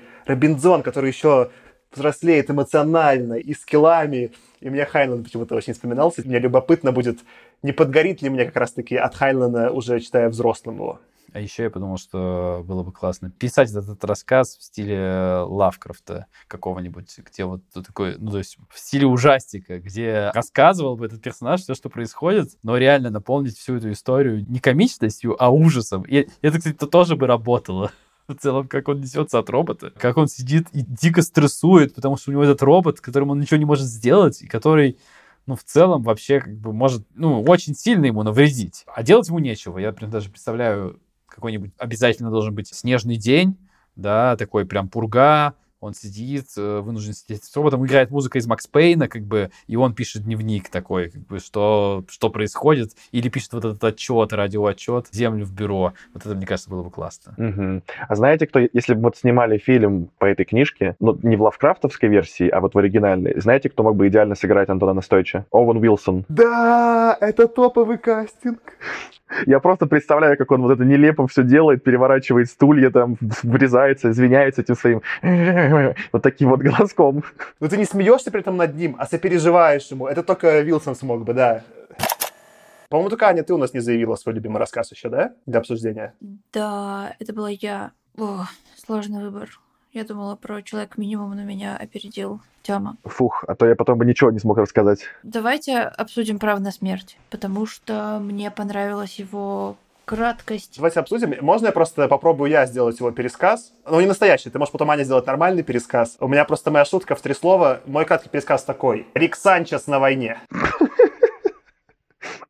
Это четыре слова, кстати. Ну, это же было написано «Рик на войне», я понял, что надо добавить Санчо, чтобы все поняли точно, про кого речь идет. Понятно. Ты будешь, Аня, пересказывать тогда, что ну, более подробно произошло? Я пытаюсь понять твою шутку.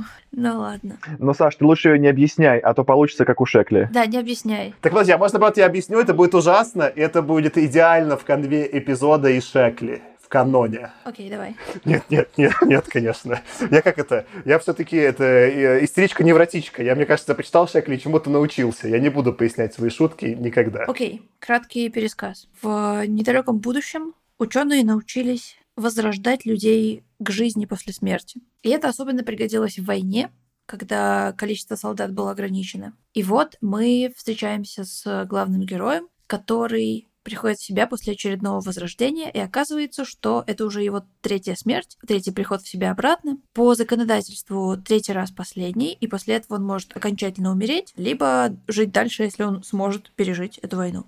Но почему-то его не хотят убивать нормально, его продолжают возрождать. Он пытается встретиться с э, главным человеком в их военной зоне, его все не пускают, не пускают, не пускают, и тем временем оказывается, что теперь этот предел повысили до шести, потому что у противников появилась возможность тоже оживлять своих персонажей, и они как раз-таки подняли себе предел. Ну, а нужно же не отступать и быть хотя бы наравне со своим врагом. И вот он такой, все, короче, надо умереть окончательно, чтобы не разорвало голову, потому что если разрывает голову, то ты возродиться не можешь.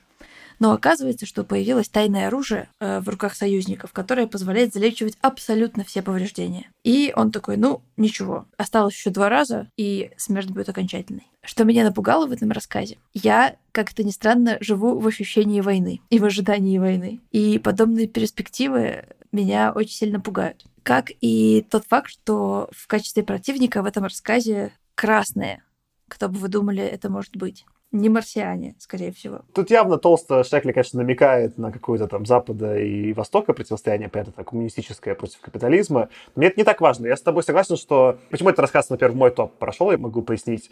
Он одновременно смешной, ироничный и невероятно страшный. Ну, какой-то вообще, он же один из самых маленьких. За 10 страниц Шекли удалось ощущение ужаса войны воспроизвести лучше, чем... Э, ну, Ханин, может, и не пытался. Ханину за весь звездный десант. Он же не намекает даже. Он там прямым текстом говорит, что на другой стороне стороне китайцы и советы. А, ну хорошо, да. Ну, для меня это... Мне стало страшно еще на детали, когда там эта гениальная находка у него, конечно, пронумеровать, э, что они из какого-то... Я не помню точно номер, но там условно, что они из э, окопа 2435А берут окопа 2035Б. Одна эта фраза настолько экзистенциальный кризис меня повергла. Я не знаю, это круто. Прям, ну, так вот, как, вот тут не, не дать, не отнять. Это идеальное количество страниц для того, чтобы сатирично, но в то же время страшно написать про войну. Да, это какое-то ощущение бесконечности потому что там 2645b5, 2645b6, и ты понимаешь, что там будет и 7, и 8, и 9, и что против оружия уже есть достаточно много другого оружия. И единственное, что остается, это просто жертвовать людьми и возрождать их снова к жизни. Таких Франкенштейнов. Использую книгу, которую я уже сегодня упоминал, я не просто так по нее вспомнил, а потому что она меня очень сильно проассоциировала с этим рассказом. Я записался, что это такая уловка 22 Джозефа Хеллера, только в сто раз короче и с фантастическим допущением.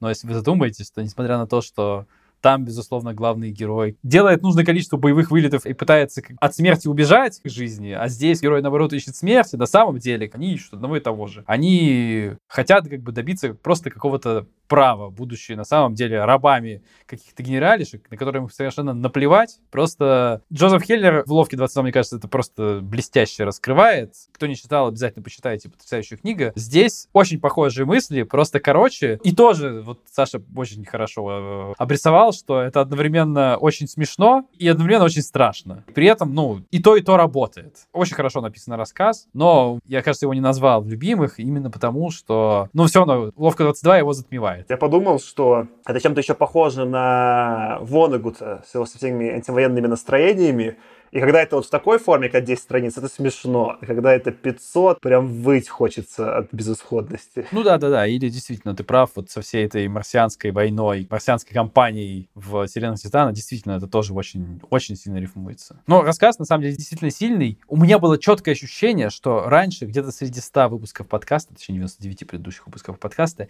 я уже как-то вспоминал этот рассказ. То есть я его точно читал раньше, очень давно. И я его каком-то контексте уже вспоминал. Я никак не мог со вчерашнего дня вспомнить в каком. Если кто-то из наших слушателей вдруг У помнит... нас новый конкурс.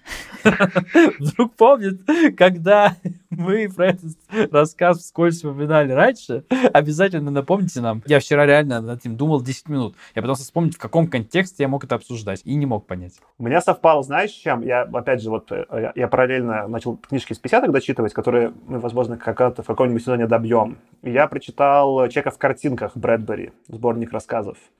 И там тоже есть один рассказ, он, правда, связан с путешествием во времени. Там э, чуваки пытаются сбежать от войны, пытаются тоже ну, сбежать в прошлое. И за ними охотятся тоже генералы, чтобы они вернулись все-таки воевать. Ну и там тайминг похожий по, по времени. Ну вот, видимо, такое, как бы, как это, послевоенное время, такой период. И уловка, я так понимаю, ты же сказала, Аня, примерно тогда и выйдет. 60 плюс какой-то год, да, выйдет, наверное. Похоже, вот доросли мы до времени некой очень болезненной, но иронии над, э, над войной и ее бессмысленностью. И вот, ну, много авторов, что, да вот, и Брэдбери, и Хеллер, и Шекли, и Вонегуд на этом поле работают. Будем обсуждать премию за риск. Мы все почти назвали его как одну из э, любимых книг, но непонятно даже, что про нее сказать лично. Мне вот просто хороший рассказ. Я могу опять же этот свой короткий попытка панчлайна. Я написал Левацкий бегущий человек. Нормально. Ну, там, короче, суть в том, что главный герой, он профессиональный, как бы его назвать-то, профессиональный участник Выживатель. выживатель, участник шоу, которые сопряжены с риском. Он там сделал некоторую карьеру, принимал участие во все более и более опасных телешоу и получал за это все больше и гонорар. Последняя игра, в которой он принимает участие, он убегает от банды Томпсона, кажется, некой банды каких-то головорезов, которых специально выпустили из тюрьмы вот ради этого шоу. Он как бы все время на волосок от смерти, да, они пытаются его убить. А ему при этом могут помогать, собственно, телезрители, те, кто смотрит это шоу, и параллельно они могут, то есть если они там рядом находятся, например, они могут там, не знаю, куда-нибудь его впустить или там дать ему какую-нибудь еды, ну что-то такое. Ну и оказывается, что он почему-то довольно плохо играет в последнюю игру, его спасает одна из работниц этого телешоу, прикидываясь обычным человеком. Ну то есть там какого-то конкретного панчлайна, кажется, нет, но просто мысль о том, что могут появиться такие шоу, где ты подписываешь контракт, что тебя могут убить, но зато ты можешь получить много денег, довольно киберпанковская. Ну, в смысле, что можно представить себе, что эти шоу в какой-то реальности нашей могли бы вполне быть. Ты когда рассказывал, у меня, у меня смешной панчлайн появился, а пока сначала не смешной, что у Шекли очень хорошо получается писать про человека, попавшего в такую, как бы, в позицию убегающей жертвы. Мы читали до этого был рассказ «Седьмая жертва» про это. Я уже упоминал цивилизацию статуса, там примерно на этом же построен весь сюжет. И вот здесь это просто вот, когда Шекли нужно описывать какого-то спасающегося от э, кучи злых, странных персонажей человека, да, какого-то бегущего человека, он прям вкатывается идеально словечками и просто льется песня. Это был рассказ, который я просто...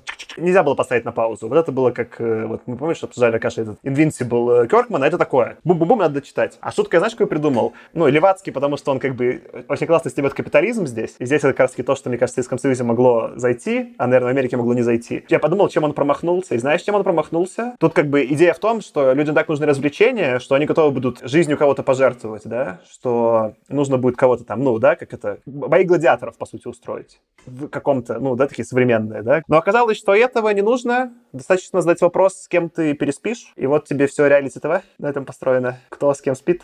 Что на самом деле даже, ну, э, убийства-то и не, не требуется. Можно и попроще. Ну, тут, мне кажется, Шекли как раз и говорит, там же важный момент в истории э, этого рассказа. В какой-то момент, ну, власти разрешили просто человеку получать разрешение на самоубийство. И вот, собственно, герои этих игр, этих телешоу, они просто получают это разрешение на самоубийство. Это интересная такая мысль про там ту же самую эвтаназию. Ты вроде бы ввел людям разрешение на самоубийство, возможность легально себя убить, а это прирастает вот в это. Скорее всего, когда власти, ну я не знаю, подразумевают или нет, вводили возможность получить разрешение на самоубийство, они не подразумевали возможность супер жестких, жестоких телешоу, на которых как бы людей будут реально там подвергать жуткому иску, ну то есть там вплоть до расчлененки какой-то, там безумие происходит на тех телешоу, которые нам описывают, а при этом он говорит, ну что, люди хотят зрелищ, как бы люди будут смотреть зрелище. И чем больше они будут эмоционально тебя там вот так вот подстегивать, да, тем будут выше рейтинги. Поэтому чем больше граница вот этого дозволенного, тем дальше мы дойдем. Это интересное рассуждение. Оно не то чтобы очень глубокое,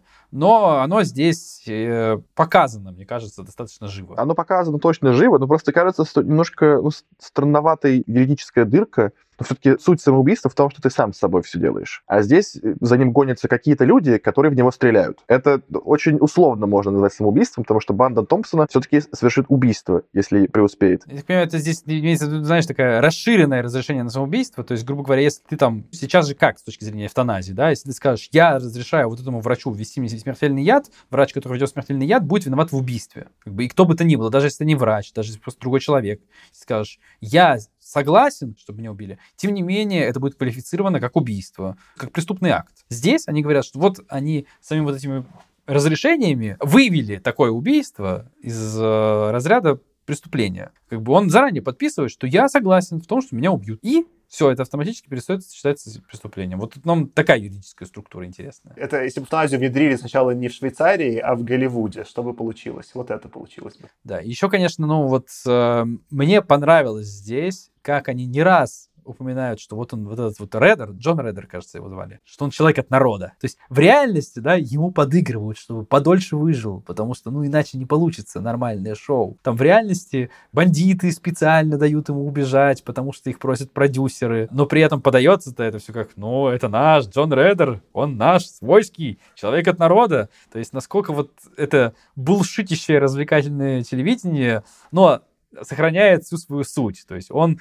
очень вот это вот коммерческое развлекательное ТВ троллит очень толсто, но при этом вот прям хлестко. Это как раз то, что вот ты, Саша, сказал, что то, что в Советском Союзе зашло, безусловно, мне кажется, потому что вот такого развлекательного контента, вот по шарам дающего, грубо говоря, да, если вот грубо выразиться, э, в Советском Союзе не было. То есть Советский Союз все-таки пытался элегантнее это делать. Даже там, какую-то пропаганду или развлечения подавать элегантнее. Здесь, конечно, ну, во всей своей сути вот это вот коммерческое развлекательное ТВ, во всем своем безумии, до которого оно может дойти, он показал прекрасно. Чего я ждал, здесь не произошло, но это, конечно, это было бы здесь неуместно, что несколько раз уже даже были персонажи, даже в этом сборнике Шекли. Даже если взять хотя бы вот этого человека минимума, или взять вот то, что мы сейчас премию за риск обсуждаем, по сути, это все эксперименты вида давайте устроим какое-то очень опасное мероприятие и поместим в него много людей. И тут полшажочка до идеи, что рано или поздно мы таким образом устроим искусственный отбор на удачу. Что технически за сколько-то поколений, например, таких шоу можно было бы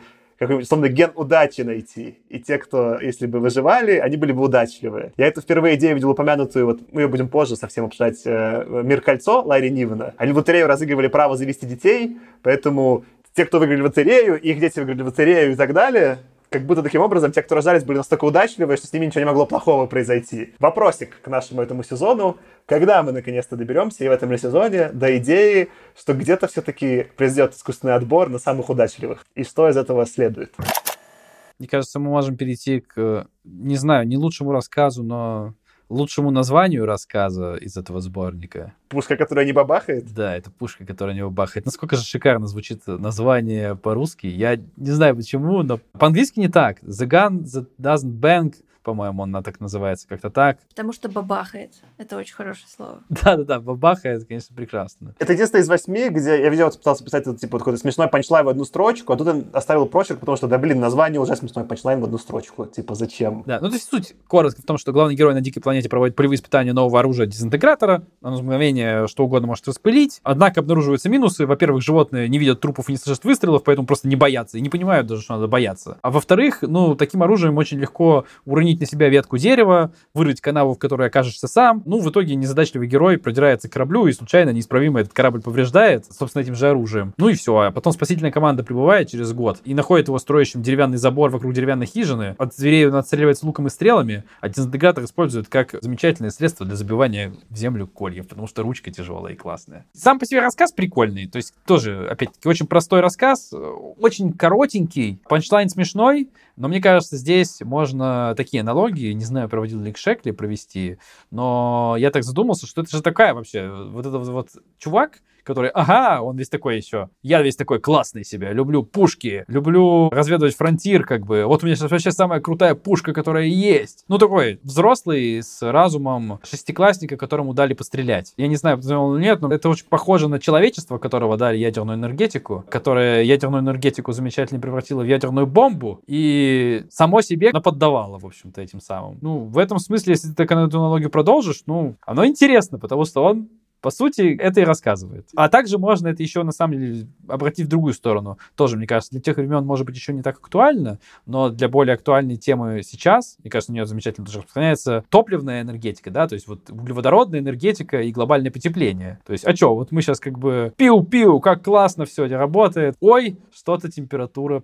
поднимается. Ой, жалко, что мы сразу не подумали. И вот это вот жалко, что мы сразу не подумали, на самом деле до человечества в широком смысле распространяется очень легко с дурачка главного героя, и ты как бы, конечно, смеешься над дурачком главным героем, а потом начинаешь распространять на то, что мы вот все делаем на земном шаре, и становится немножко грустновато. И хорошо еще, если, если будет чем колья забивать, и будет кому. Надепрессировал я, да? Фрэнсис сказал бы, что надо пойти устроить пост чтобы такое не делать. Мне понравился рассказ. Он, с одной стороны, смешной и простой, с другой стороны, он меня вот запустил такие размышления в голове интересные. Опять-таки тоже не знаю, подразумевал ли Шекли, когда это писал, но прям классно, что Шекли пишет так, что даже если он этого не подразумевал, это на такие интересные мысли наталкивает. Этим, мне кажется, Шекли лично мне и нравится когда я вот что-то такое зацепляю. Именно поэтому я, в том числе, не только из-за названия, назвал этот рассказ в числе наиболее мне понравившихся. Слушай, это хороший рассказ. Мне лично кажется, что ты, конечно, тут немножко додумываешь за Шекли, что неплохо, но это скорее интересно вот, это потому что мы, наверное, обсуждали весь этот эпизод, как это смотрится в логике всей фантастики. И, наверное, если бы у нас не было других примеров, где люди уже рассуждают про то, как в том же вот Лейбовице, который сейчас из-за Фрэнсиса упомянул, если устроить вот там добровольную эвтаназию и не показать людям ужасы атомной бомбы, то они еще раз ее сбросят, ничему не научатся. И вот тут, конечно, такая параллель прослеживается, но мне кажется, она прослеживается скорее от того, что мы с вами прочитали много книг этого периода и почувствовали, как оно, чем то, что на самом деле может закладывать Шекли. Не так это и важно, рассказ действительно хороший.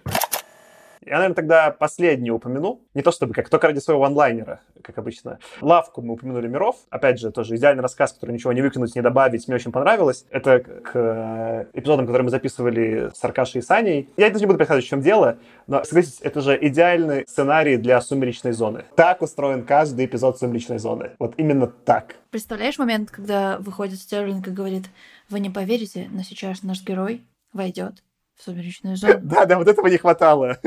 Он такой подходит к хижине, и вот сейчас, в этот самый момент, он еще не знает. Ну, вообще, я тут скажу и предложу немножко вон тут формат, да, в котором дальше это поговорить. Я предлагаю не спойлерить э, суть рассказа, потому что на самом деле там, как мне кажется, суть там не такая, типа, сочная, но он именно написан сам классно. Он написан и эмоционально построен круто. Вот прям меня очень сильно зацепило. Поскольку Артем сказал, что он его не прочитал, я поэтому не хочу ему спойлерить и не хочу портить удовольствие. Я лишь скажу, что слушатели, если наши тоже не читали, я прям очень советую. Он не очень большой, я прям советую прочитать. А еще лучше, если вы найдете в аудиоформате послушать. Просто почему я говорю про аудиоформат? Я слушал в формате аудиокниги рассказы, и я не знал, где конец следующего рассказа. Хорошо. И за счет этого этот рассказ еще круче работал. То есть вот кто читал, тот понимает, о чем речь, потому что там есть один момент, когда... Ладно, я, Артем, ради тебя не буду говорить, но хочу сказать просто, что рассказ меня эмоционально больше всех зацепил. То есть это прям на уровне до мурашек. Я не знаю, почему даже он так сработал. Перечитывая его, ты до конца не понимаешь, что тебя так цепляет. Но именно писательское мастерство Шекли здесь в своем лучшем виде. То есть он прям классно вызывает эмоциональную реакцию. Это вот на уровне того, что мы говорили про Брэдбери в свое время. То есть, может быть, там нет каких-то таких загонов, очень умных, каких-то сложных, комплексных рассуждений, но он довольно простой в некотором смысле историей, да, при этом эмоционально тебя в совершенно то состояние, которое он и хотел, вгоняет и делает это в нужный момент. Я поэтому сравнил с «Сумеречной зоной». Тут мало что можно обсуждать, кроме того, как это круто работает. Ну, типа, это сделано круто. Я бы сказал, что это, наверное, самый искусный рассказ в этом сборнике по именно авторскому голосу, по реализации идеи. Задуманная идея, нельзя было ее... Задуманная идея реализована идеально. Но мы, наверное, на самом деле почти все обсудили, или даже, почти, или даже может, все. Э, очень круто. Давайте, наверное, этот эпизод потихонечку как-то завершать. Не хочется завершать сотый эпизод, я понимаю, ребят, хочется еще поговорить. Все-таки круглая 100-эпизодная дата, но надо бы и закончить эпизод. Поэтому, как обычно, рубрика, давайте, финальные мысли или финальные тезисы. Худо не было. Ну, я повторю то, что ты говорил в начале. Я скорее втянулся, мне понравилось. Мне, как всегда, если не переусердствовать, если не передозиваться Шекли, то прям на фоне всего остального, что мы читаем, да, иногда разбавить очень лайтовым, спокойным Шекли, который, тем не менее, провоцирует какие-то, может быть, сложные мысли, но по сути он очень лайтовый. И разбавить им все, что мы читали, всегда приятно. Я убедился в этом еще раз. Мне прям вообще нечего сказать больше. Я прям понимаю, что я вот все, что я мог... Э, ну, еще раз скажу, что, ну, ты говоришь, что в будущем еще будет какой-то классный сборник. Ну, я, конечно, прочитаю. Что ж поделать? Надо уж, коль взялся за гуш, не говори, что не дюш. Я теперь как бы осилить все, что у нас попадает в подкаст. Но не очень мне хочется читать Шекли. Даже не так. Не очень мне хочется читать короткие рассказы Шекли. То кажется, что я уже очень хорошо понял его стиль и то, как он их придумывает. Саша хорошо это сегодня объяснил. И особенно не хочется, чтобы вот эти наброски попадали в сборник. Потому что для них у меня вообще нет места в сердечке, я к ним очень холодно буду относиться. Я тебе рекомендую прочитать следующий сборник, тоже 60 -го года, «Фантазия без границ», потому что, мне кажется, у некоторая антитеза к этому сборнику. Там нет набросков, там все рассказы законченные. Там даже было несколько рассказов, которым я поставил 5 из 5 которым у меня еще меньше вопросов. Может быть, это лично, конечно, мои вкусовые предпочтения, но вот э, я начал читать, начал читать Леша, который, кстати, вот будет моя конечная... Ну, я уже все про Шекли рассказал. На следующий эпизод мы стебались в самом далеком плавании, что Леша не доплыл с нами до сколько-то эпизодов, но после моих долгих переговоров э, Леша возвращается в подкаст, и он будет в следующем эпизоде в Шекли про фантазию без границ. И вот Леша, это, наверное, самый креативный человек, которого я знаю, он прочитал несколько рассказов, и он не просто их опрувнул, он там набросил уже такие шутки и такие трактовки, что я просто следующего эпизода, ну, я, я просил его просто мне больше не писать ничего заранее, я хочу это услышать, ну, во время записи и порадоваться, потому что то, как работает э, мозг Леши... Не знаю, мне кажется, некоторые из вас были на его стендапе, может быть, даже ты, Тёма, был. Когда Леша рассказывает шутки, у меня, я до слез, короче, ну, в смысле, у меня щеки болят. Поэтому тебе, Тёма, вот попробуй, попробуй. Мне вот интересно, хотя бы парочку рассказов прочитай из э, «Фантазии без границ», потому что там как бы вот именно Шакли, который не форму обсуждает, а просто вот, как это, альбом the best of the best, просто тебе вот хиты выдает, это там есть несколько прям хитов. Воды. Ну и я, конечно же, по рекомендации Аркаши уже нашел аудиокнигу «Лавка миров». Обязуюсь послушать, там всего 22 минуты, так что изи. А я думаю про важность грамотного составления сборников.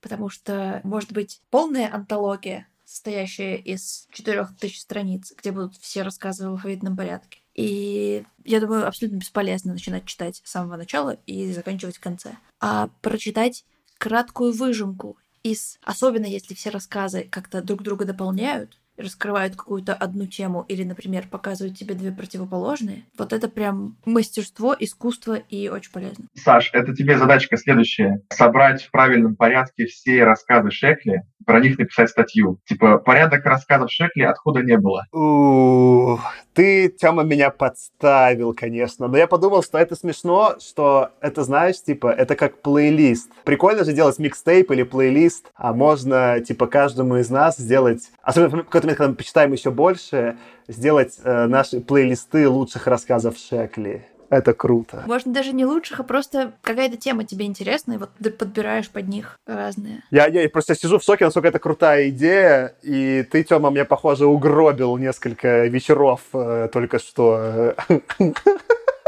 несколько вечеров, ты вспомни, сколько у него рассказов, там не несколько вечеров, там, блин, мне кажется, можно несколько недель сидеть. Мне кажется, можно же попробовать из того, что я к этому моменту прочитал, уже можно пробовать сделать первый набросок, и уже что-то получится. Но ты прав, что, ага, я так на этом остановлюсь, я, конечно же, пойду смотреть э, на FantLab список всех рассказов, сортирую их по рейтингу, прочитаю еще после этого топ-50 а, Тёма, что за человек?